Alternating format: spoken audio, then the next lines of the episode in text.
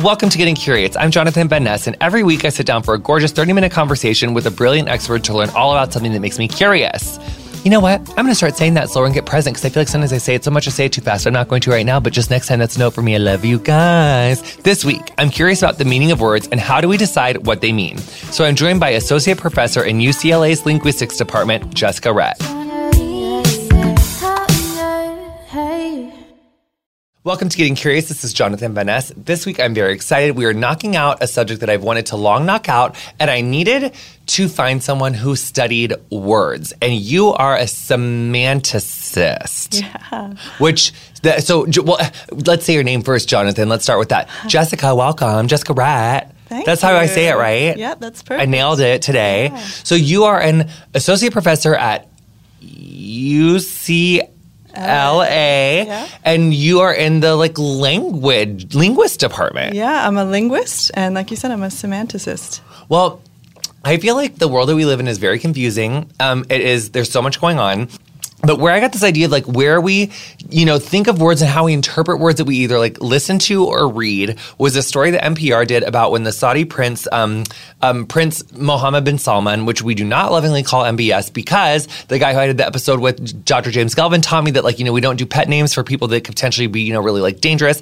So that's that. So Mohammed bin Salman, he had come to the United States because he wants to like do this whole like Riyadh Vision 2020 thing where they bring like, you know, more like movie theaters and water parks and like like modernized Saudi Arabia. And he came to like Silicon Valley and to uh, here in LA to to meet with all these people about, you know, modernizing Saudi Arabia in those ways. And when UC or excuse me, when NPR did the story about it, it after they kind of prefaced like what he was here for and what he was doing, the last line of the thing was it was something like, um, you know, if he was like an elected official, this this would have seen been seen as a success, like that this trip was a success. And I was like, what skin does NPR or this reporter have in the race to like, you know, make this seem like it was a successful? Like, why did I just hear that? Like, what was that sentence for? And then I started thinking, like, when I'm reading news, like when I'm reading things, I need to start to consider like, who is the source, who is saying it, why are they saying it, and like, what skin does this writer have in the game, and the difference between like a writer and like a entity, right? Like the difference between like uh, like Washington Post and like a writer for Washington Post, and just thinking about all these things and like how am I going to really decipher information? Because sometimes, I mean, I'm definitely liberal, but I feel like sometimes I read stuff where I'm like, I almost feel like I'm being manipulated by the left to be more enraged about something. Because then when I really go and read the story, I'm like, well, that was kind of based off of something that wasn't exactly, you know. So it's hard to think critically. I'll stop talking now. Yeah. But after I ask a question, Sure. which is like. What's linguistics? What's semantics? Uh-huh. What does it mean? Well, we can let's start with what's linguistics, and then we can work our way back to the word thing, which is super important, as you suggest. Um, so um, there's a bunch of different ways to do linguistics. The way I do it is sometimes called generative linguistics or theoretical linguistics, and it sort of started with Chomsky, Noam Chomsky. You, No. You've I never n- no. he's sort of like our rock star, but you know that's What's a, his that's name? A modest claim, Noam Chomsky. Noam Chomsky in the '60s at MIT. So um, uh, his take on the on the scene before he came on the scene, people were just looking at individual languages. So they were like looking at the cultural aspects of language. So they were anthropologists, or they were looking at whole families of language and looking about thinking about how languages change. So they were philologists. Um, his idea was to sort of think about language. Um, more holistically in terms of you know what they have in common across languages instead of how they differ. And he did this because he was interested in language primarily as a way of sort of getting at cognition. So learning about what it is we all have in common in our brains. Because what does cognition mean again? just like your your thinking, like how you think about things. So there are some philosophers who think, you know, they debate about whether we have a language of thought, whether we sort of have like a language that our just our brain uses. Yeah, I've thought of that with like with animals. Because like it's because like if my if Bug and Larry can't speak English. It's like you know they can't speak English, so it's like when I come, like when Bug's on the bed and we connect eyes, and I'm like, ooh, he knows I'm about to just like come in and like kiss that little nose, like I'm gonna hold his little face and I'm gonna kiss. Little, it's like does he think like, oh, I love this, oh, I hate this, or is it just like impulses where he's like, I wish you'd get the fuck off me, but he can't think those words. It's it's a huge debate in the philosophy of mind, um, and and um, Chomsky wanted to look at um, natural language as a way of getting at that, and also as a way of answering questions like, how is it that kids acquire language so effortlessly. Like they don't have to take English 101 by the time they get to school. They're fluent, more fluent than I would be six years in a Spanish speaking community or, you know, some, Right. somewhere where I'm learning the language.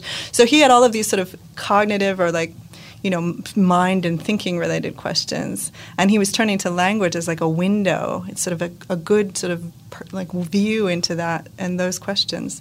Um, and so, as a as a theoretical linguist, we sort of are more interested in trying to figure out what all human languages have in common, so that we can take that to reflect cognition and, and what sorts of thoughts humans have. So, question. Yeah. Um. Okay, like romance languages, right? Yeah. Like Eng- English. No, no, not one. Italian, French, Exactly. Spanish. Yes. English isn't a romance language, No. but they're like the sister of all those other languages. It's sort of a bastard. It's a bastard language. we are not. we did our best. It's not our fault that that boy divorced, beheaded, died, divorced, beheaded, survived, and we got all separated from our, our brothers and sisters. But we can embrace the term, just like you were saying. You know, words have different meanings and different connotations, and we can change those connotations. yeah, because like bastard's fucking fierce. Yes, we yeah. can embrace it. Like, look at fucking Jon Snow. Yes, yes, Yeah. yes. Who yes. doesn't want to be him? Yeah, totally. Okay, So, got it. okay, so so, So, we're not we're a all- romance language, but but, didn't we all come from Greek or something or Roman? We're all part of the Indo-European language now. So we're not a bastard after all. We just had to dig a little bit deeper. We- yeah, oh, relative to totally. relative to romance languages we are, but we're all still like Indo-European Exactly. languages. So the idea is that we can work our way up, especially um, diachronic linguists, linguists who study the way languages change across time. They can work their way from the languages we see in the world backwards and construct proto-languages, languages that sort of came before them. Just Oh, so was there something that was before Greek, probably? Yeah. Oh, what was it? Was it um, the the Jesus language, Aramaic, or something? Well, they're all connected. You can you can look at online. There's all these beautiful trees, and they end in the languages we know now. And for our language family, Indo-European, they um, start with Proto-Indo-European, which is a reconstructed language, which means it's something that we've sort of come up with theoretically based on what we see in the world around us. We say, oh well, you know, these two languages are related because they have very similar words for um, mother. You know, and and they're systematic in the differences between them. and then there's probably like those like families of like like Asian or something. Yeah, so Niger Congo is the biggest um, one. It has the most languages, and that's Niger. Congo has the, that's kind of surprising. Well, you know, there's a lot of little languages everywhere. So Papua New Guinea has some like the highest density of languages in that area in the world. So it's not so much how many speakers, like we're talking about just sheer number of languages. Right. Uh, so what so what happens like if a language goes extinct? Yeah. Terrible, terrible things. So we can talk about, you know, Chomsky and, and this sort of window into cognition, that perspective on languages. If you lose a language, you lose a little bit of that perspective on what it is to think like a human, how our brains work, how cognition works. If you think, if you're someone who thinks uh, that you know, language influences the way we think about the world, and we can talk about that um, later, then, you know, we lose some way of perceiving the world. So, you know, the one thing I would love to do today is to get everyone to sort of think about endangered languages. You can donate to things like the Endangered Language Fund and keep linguists on the ground preserving these things because we can't get them. And how does a linguist preserve a language? Just like you have to like write like a dictionary of them or something? Yeah, there's a really fun movie that came out a few years ago called The Linguist. It's a documentary about some guys on the ground just running from endangered language to endangered languages with like a microphone in front of them, um, just sitting down um, with you know and recording just for a few days, you know, and then running to the next one. But there are other linguists, descriptive linguists, field linguists, um, who spend a little more time with the community and get to know the language more in depthly. And exactly, that's exactly what they do. They write a dictionary. Sometimes they um, are um, helping communities revitalize the language. So there are a lot of revitalization programs.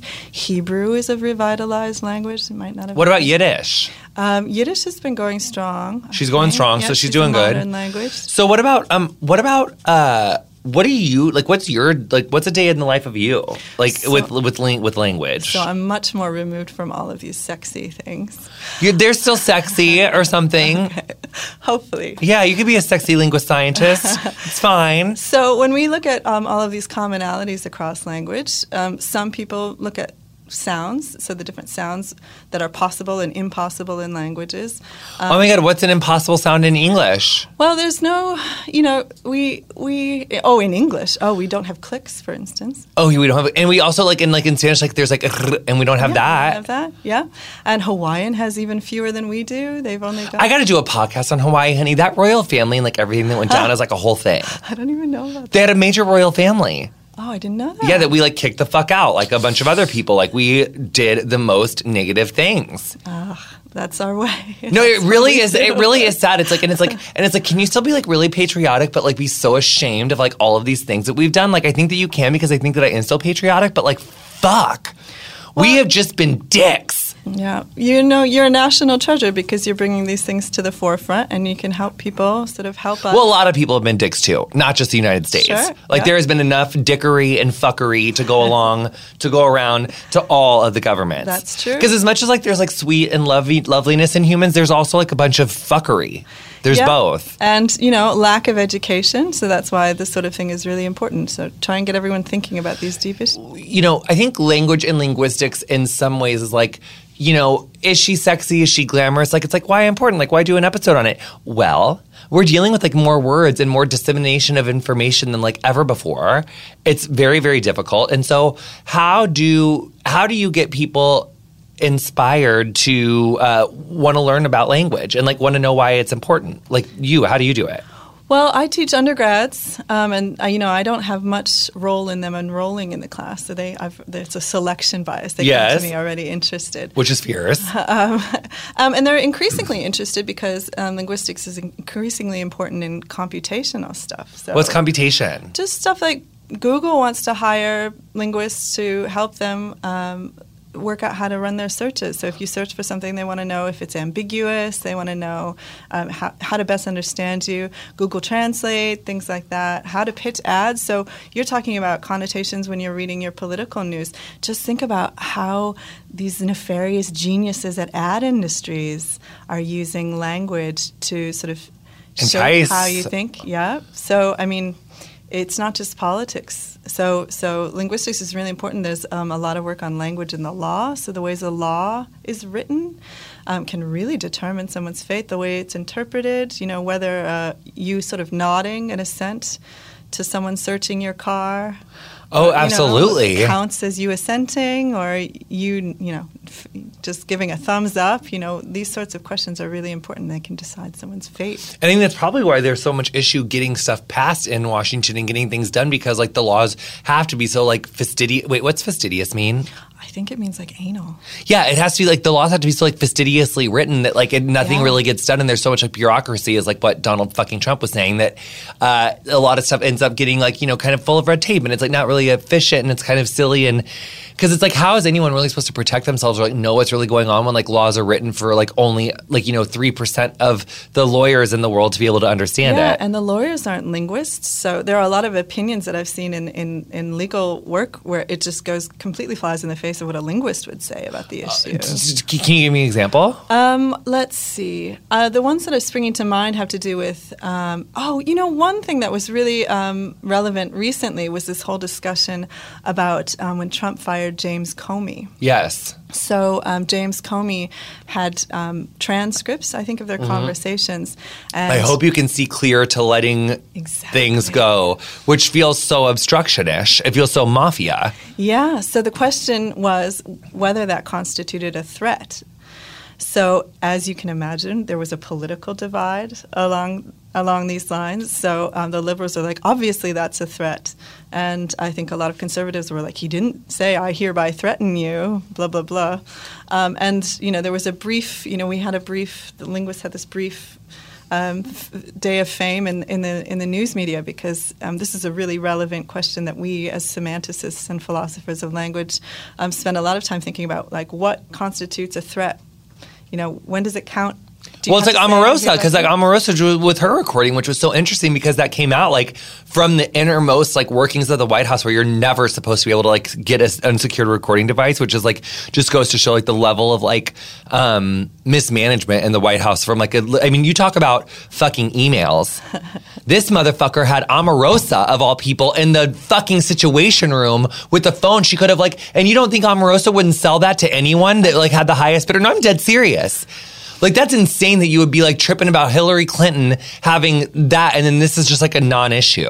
Like that's Yeah. insane to me. Yeah. Um. Wait. So really quickly, because I'm rounding third base into like a gorgeous round up back answering double twisting layout that is the second half of this episode of Getting Curious. So enjoy these. You know, this commercial break. It's brief. It's gorgeous.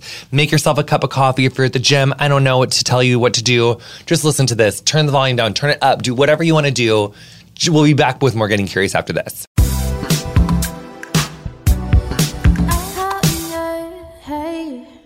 Honey, take a moment and just think to yourself, describe yourself in one word. Are you simple, sophisticated, or adventurous? However you dress, the stylist at Stitch Fix can help you find your favorite piece. Stitch Fix is an online personal styling service that delivers your favorite clothing, shoes, and accessories directly to you. First, you complete a style profile, then an expert personal stylist will send you a hand-picked box of items based on your preferences. They even have men's and kids boxes too, which we love, honey. Let's get everyone, uh, you know, taken care of. Plus, I'm sure you can mix and match if they aren't, you know, in the dark ages. What if you want something from both?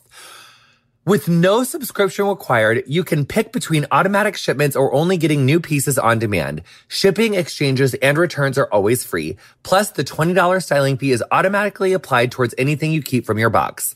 We love our Stitch Fix personal stylists. I can customize my own gorgeous preferences, whether it's sizing, brand, or budget. Once you finish the style quiz and set up your ideal number of deliveries, honey, you'll receive everything from jewelry to shoes to bags, all to go with your hand-picked outfits. I love that. Get started today at stitchfix.com slash JVN and get an extra 25% off when you keep everything in your box. That's S-T-I-T-C-H fix.com slash JVN for an extra 25% off when you keep everything in your box. Support for today's show comes from Rakuten. Rakuten is a free member-based loyalty program that lets you earn up to 40% cash back at over 2,500 stores. It's perfect for all your back-to-school shopping needs. Get cash back on everything from school supplies to new clothes at some of your favorite retailers like Macy's, Forever 21, Walmart, and more. And don't worry, it's always free. No gimmicks, no points to redeem. Better yet, Rakuten is so simple and easy to use. Simply go to Rakuten.com, click on the retailer you're looking for to activate the cash back, and then shop as normal. You'll earn a percentage of every purchase you make up to 40% cash back. Then, every three months, members will be paid in the form of a check or via PayPal. Sign up today at Rakuten.com. That's R A K U T E N.com.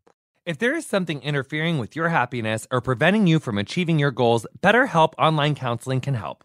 BetterHelp offers licensed professional counselors who are specialized in issues such as depression, anxiety, relationships, trauma, anger, family conflicts, LGBTQ matters, grief, self esteem, and more.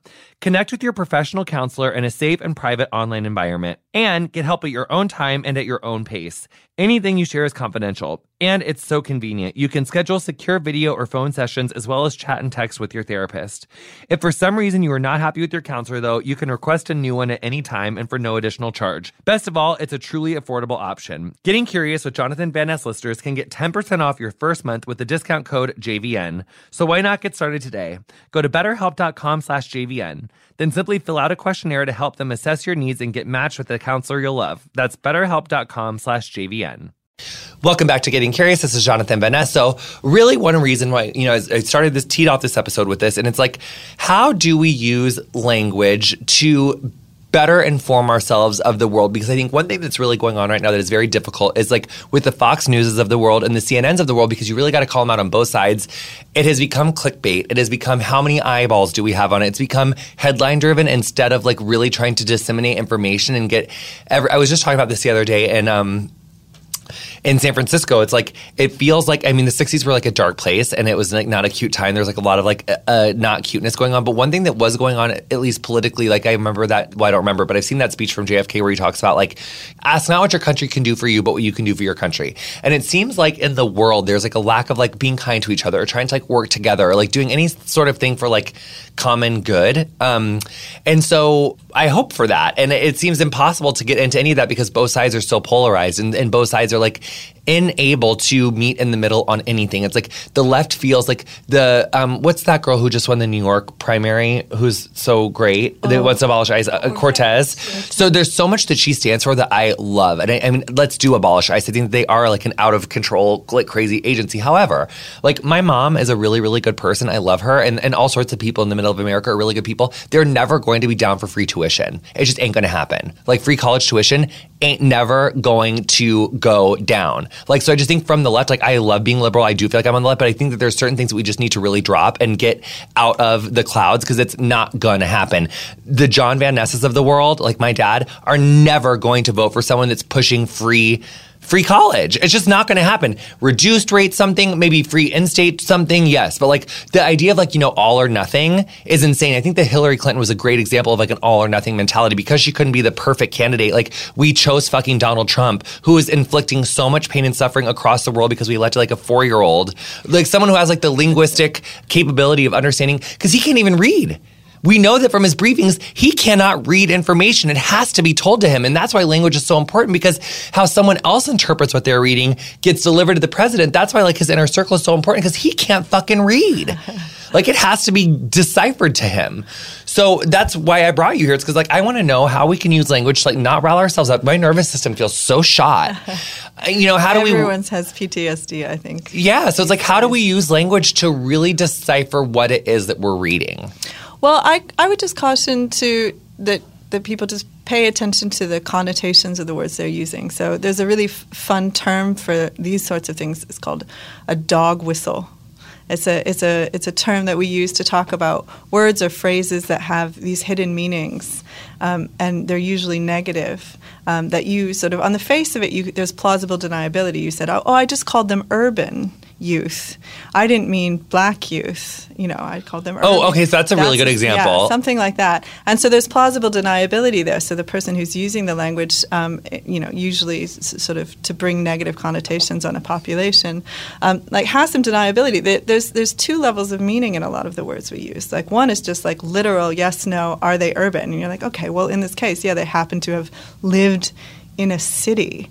Um, but the way you're using the word, you're bringing in, you're packaging in all of this extra negative connotation. And that's the second level of meaning. And a lot of the words we use have that second level. And that second level is very hard to get rid of. You can't deny it in conversation. Like you can't, you can't, I, if I say, you know, urban youth or blah, blah, blah, and someone reports me as saying, oh, you know, Jessica was rallying, uh, a, a, you know, railing against black youth, I can say, no, no, I wasn't, but you all knew what I meant. You know? Right. So they're very pernicious, these words, and we just have to make sure that we are aware of what, uh, which words. What's pernicious mean? I just like, you know, insidious. They've got just they. Well, because I think of like I think of like Donald Trump last year with the with the Charlottesville rally and him saying, you know, there was very fine people on both sides of the the protest. Yeah. And it's like and or I think about, you know, Helsinki and he was like, you know, I see no reason why why Vladimir Putin would lie to me. And it's like the importance of what the words that you speak have now don't seem is there a difference for you that you notice like as a scientist that studies language like is do words mean less than they used to are people able to get away with has something changed there? Um no, I, I don't think so. I mean, it's it's hard to tell. It's only been you know it feels like it's been a, a lifetime, but it's only been like what two years? yeah, not even. I think it's been like a year and a half. So we need more data. Is always the scientific response, right? Um, but he's sort of calling our bluff on our outrage with respect to all of these statements. There's really little that we can do with our outrage. It turns out. So, what about as a linguist? What were you particularly moved or or uh, interested in like those seven words that he said that the CDC can't use anymore. Like, what did the linguist community think like of that? Like, you know, curtailing like words that were and were not allowed to be used. And also, do you know any linguists who are Trump supporters? Um, Literally, I'm curious. I uh, that's funny. Uh, I don't happen to know, but I'm sure they exist. Um, Any Trump supporters that are listening to this that also so happen to be like an actual linguist at an actual college, if you want to hit me up on Twitter, I'm curious. I feel like I have to do a getting curious about like why do you still support Donald Trump? yeah, I like with someone who's actually like could talk to me about it. yeah, I think it's always a good idea to try and understand Alternative points of view. Yeah. I will say one thing about um, the seven words in the CDC. Like all of this, you you might be interested to hear. It has, um, you know, I was talking about dog whistles before, but there's a lot of um, work being done right now on slurs. So, like the difference between um, gay and the F word, or black or African American and the N word. Um, people in philosophy of language and semantics are doing a lot of work on that because you've got those same two levels of meaning, as I was talking about before. On the one hand, you think, oh, it just picks out this population. And we can talk about whether or not you're a member of that population. You can self identify as a member, or you cannot, and that's up to you. Um, but they all, at some level, just pick out a group. But then there are some words that I'm not even going to say. Yeah. I'm just abbreviating because they've got such bad connotations. Yeah. Um, and, you know, how those connotations develop is very interesting. And connotation, just for you, connotation is like the word that it's like it's like thought to what it means that it's not the dictionary definition. Yeah, I'm just using it to mean like that other level. Like, you know, if, if I say that person is gay, it's true or false. If I say that person is, and I use a slur, um, it's still true or false. We can still talk about whether or not they belong in that group, but there's this whole other layer. Well, like in the UK, like there's like fag for a cigarette, Mm-hmm. and then there's like fag in America is like what I got called every like four seconds when I like walked in the hallway, like my entire like you know adolescent childhood life in in my hometown. So, but I, I think that like when I first read Bridget Jones' Diary in junior high, um, the character Sharon like is always like, let's go, let's step out for a fag. That was like the first time I'd ever heard it like talked to like talked about in like a cigarette way. And when I first heard, it, I was like, oh, like I mean, it's like a thirteen. I was like, what the fuck? Like, why was that? I didn't understand. And I wonder how like as fag picked up steam as a slur in America, if it changed the connotation of fag as a cigarette in the UK. Oh, that's an interesting question. I suspect it probably hasn't, or only among people that travel here. Um, my husband's Australian, and in Australia, um, fanny means vagina. So the fanny pack, I I don't feel comfortable saying that phrase anymore. So that's like so that's like a thing. What is that term for like when something means something in one place and it's like all the same language, but it's like it's like a like a false cognate or something? Yeah, well, that's a great term for it. Um, it's a little different because in this case, we're talking about two dialects of the same language. Oh, because a cognate, it's like when it's, that's like embarazado in Spanish, which means like I'm um, pregnant, but you would think it means I'm embarrassed. Exactly, um, and that's one of our um, our aspects of us being a bastard. We do have romance words, loan words. A lot of our uh, Loaner words. yeah. That's what that means. Um, but uh, you know, the reason why you're using the term cognate is actually quite apt. Is there's actually not a scientific difference between a dialect and a language. Not to blow your mind or anything. Wait, so there's no difference between what and what? So you and I have an intuition. We're speaking one language. If someone were to come in and speak Vietnamese, we'd say, "Oh, that's a different language," and that's a very strong intuition. We all have it, um, and we have uh, also have an intuition that you know someone who's speaking British English, like Mary, or my husband speaking Australian English, they're speaking different dialects of the same language. But the difference between all of those things is incredibly hard to pin down arguably impossible to pin down. So you might say something like, "Well, you're speaking two different languages if the if you can't understand each other, like maybe m- words mutual intelligibility, maybe that's a criterion for different different languages. Um, but um, there are a lot of different languages that are mutually intelligible, like Norwegian and Sweden. Oh, they're like they're like Norwegian, yeah, and Swedish like they understand, but like yeah, they they, might not. understand each other. Um, there's a f- uh, famous saying by a, a linguist, um, a Yiddishist, actually, um, uh, that a language is a dialect with an army and a navy. So it's really more of a social social construct or a political construct. Oh, that's interesting. So yeah, you and I can communicate fine, but if you actually sort of go into, you know, we don't have laboratories because we're linguists, but if you were to go in our metaphoric laboratory and sort of put them under our metaphoric microscopes, it'd be very hard to say, all right, well, here's the clean line. All of these are different languages. All of these are different dialects within a language. So the situation is much more hairy than you'd think. So, what when it comes to like studying like language in general for your career, like what are some things that you've learned about or could like impart upon us that you've like learned? Like, is there a way that like um like gender affects the way that we use language, for instance? Yeah. So I just taught a class on um, uh, social identity and language use, and I don't really do this stuff on my day to day basis, but it was really interesting, and I, I've learned a lot. Um, it, it, it depends. So it's certainly the case that um, language is like fashion in a way. So there's this Chomskyan sense in which we're using it uh, to spit out our cognition. So we're using it to sort of, sort of. Um, reflect what our thoughts are. So that's very, you know, hardwired. I feel like I'm doing that. Yeah, you are. You're great at it. You're amazing at it.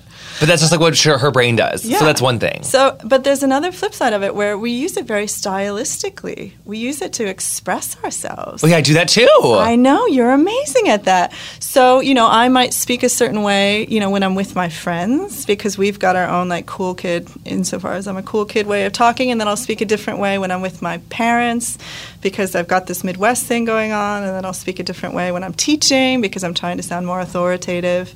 And so um, there's a bunch of fluctuation even within a person's you know unique dialect um, where they sort of adapt and roll with their social punches just in the way you might dress differently if you do one of these functions or another one of these functions So if you're trying to like take on information, like say by reading the news or something, is it is where you are when you're taking the news on? Like, does that matter? Like, if you're kind of like stressed out or in the middle of doing like a million different things, like you can't like understand the language and like like what's your advice for like taking in language and being able to like fucking get it together in your mind in a way that makes sense? I would do, and it sounds like this is what you started off doing. I would just make sure that whenever you see, uh, you know, a statement, just just sort of scan it and see if you see something that qualifies as a dog whistle or something that seems a little less than completely um, objective.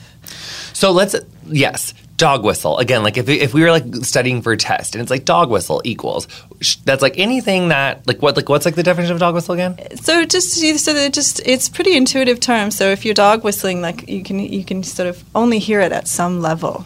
Right, it's sort of high up in the frequency. So that's the same thing. So you're, you're using a term one way, but it has connotations that are hard to perceive. You have to look for them. You can deny that, that you ever dog whistled at all. You know, you can say, oh, I was just talking on this frequency. I wasn't talking on this frequency. So a dog whistle is a word that has um, in often negative connotations, but this extra layer of meaning. Um, that's not part of whether the sentence is true or false. it's just like uh, like layering like other sh- yeah, stuff on it. it's the difference between gay and the F word, and it's the difference between you know uh, uh, anything. You know, th- there's all this debate about pro-choice versus pro-life. You know, one team uses one term, one team uses the other term. Um, uh, pro-life, you know, sounds really great. pro-choice sounds really great. So, um, so there's just a lot of nuance in the words that we use, um, and and as you pointed out, there's a lot of sort of words that have the same, they're sort of synonyms. They mean the same thing at one level, but they've got a bunch of different connotations at the other level. So I would just caution people to just be on the lookout for that sort of thing. Um, you can read. Um, there's work on this topic by um, George Lakoff, who's a linguist at Berkeley, UC Berkeley. He's worked on this stuff for decades now. He spends a lot of time thinking about um, how Democrats may have been losing recently because they're not using language as effectively as the Republicans, those sorts of issues. Um, yeah, that's that, like that story. just pay attention. Just pay attention and make sure. And if you see um, someone, even on your favorite, you know, blog, if you see someone use a phrase that you think is just not objective, then just make sure to mentally call them out on it and be like, all right, I'm going to take what you say with a grain of salt for a little while because, you know, that wasn't the most objective thing you could have said. And you're clearly like, you know, letting your opinion bleed into your, your editorialize your reporting. Ugh, that's happening to me all the time, but that's why I'm not a journalist. Yeah. Well, you know, you've got lovely opinions. And the world needs to hear them. Well, I'm trying to learn, just trying to learn, just trying to be present. Um, thank you so much for coming in and giving us your time. Is there anything like in the yoga class of this of this program that I missed that we need to know about language or researching it or knowing about it or like your work? Um, well, I haven't talked about my work, but I think that's fine. I also wanted to tell you there's a bunch of different ways uh, you use the word like. Oh, I, I, I overuse it. No, you don't. That's the beauty of language. You've got your own way of talking, and there's a bunch of different likes, and you use all of them really well. There's Wait, like- but I, but we didn't even get to touch on your work. T- can you give me like a three minute like Gay of Thrones style recap of your work? Oh, it would never be anywhere near as entertaining. But so um, a lot of people. So I, I was saying they sort of we trying to figure out what languages have in common. Some people look at sounds. Some people look at grammar. So the, the order that the words appear in the sentence. Um, and I look at meaning. Um, and it's not just word meaning. I also look at the ways in which um, words meaning contributes to the meaning of a sentence. Um, and in all of these cases, because I'm a theoretical linguist, my goal is to try and come up with a model to um, explain what it is you know when you know that aspect of the language. So um, um, if if you say um, you know Mary is as tall as Bill, that means at least as tall or exactly as tall, depending on the context. It turns out. Um, I, I want to try and sort of use something to model what it is you know when you know the meaning of that sentence and, and how the parts of the sentence contribute to that meaning. Um, and in my field, we use logic to model those things. So we use um, different logical systems. And just again, the goal is just to try and figure out what it is you know when you know a language. So when you were little and you were listening to your parents and you were listening to the television, um, just what were you learning? Such that you did it all so efficiently. And, and our opinion is that what you're doing is instead of just memorizing sentences, because you can make up your own sentence and you're good at that, what you're doing is you're actually abstracting away from the data you've got and you're memorizing something like an algorithm that tells you how to form these sentences. Which is why it's so important to like really pay attention to like where you're getting your information from. Yep, that's Yeah. exactly right. Yeah, so that you can like not really take anything as fact and like use your own brain to like figure out your own perspective of the world of the things that you're hearing. Yeah, and pay attention to language. It's a great, great tip. Thank you so much for coming on and sharing My your brain with us. It's been a great time. Thank you. You've been listening to Getting Curious with me, Jonathan Van Ness. My guest this week was Dr. Jessica Rett, Associate Professor in Linguistics at UCLA.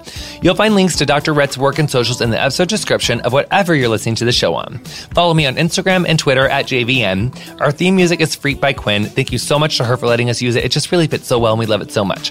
If you've enjoyed our show, introduce a friend. Show them how to subscribe. It's, you know, so many people don't even know that that little Apple Podcast app exists. She's already built into your phone if you're an Apple user. So, honey, just click it. It's great. Subscribe, or you can use Spotify. We're we're all over the place. So we just love you so much, and thanks for listening. And we'll see you next time on Getting Curious.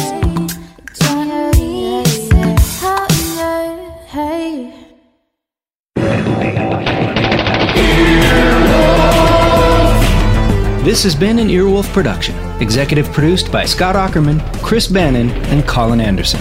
For more information and content, visit earwolf.com.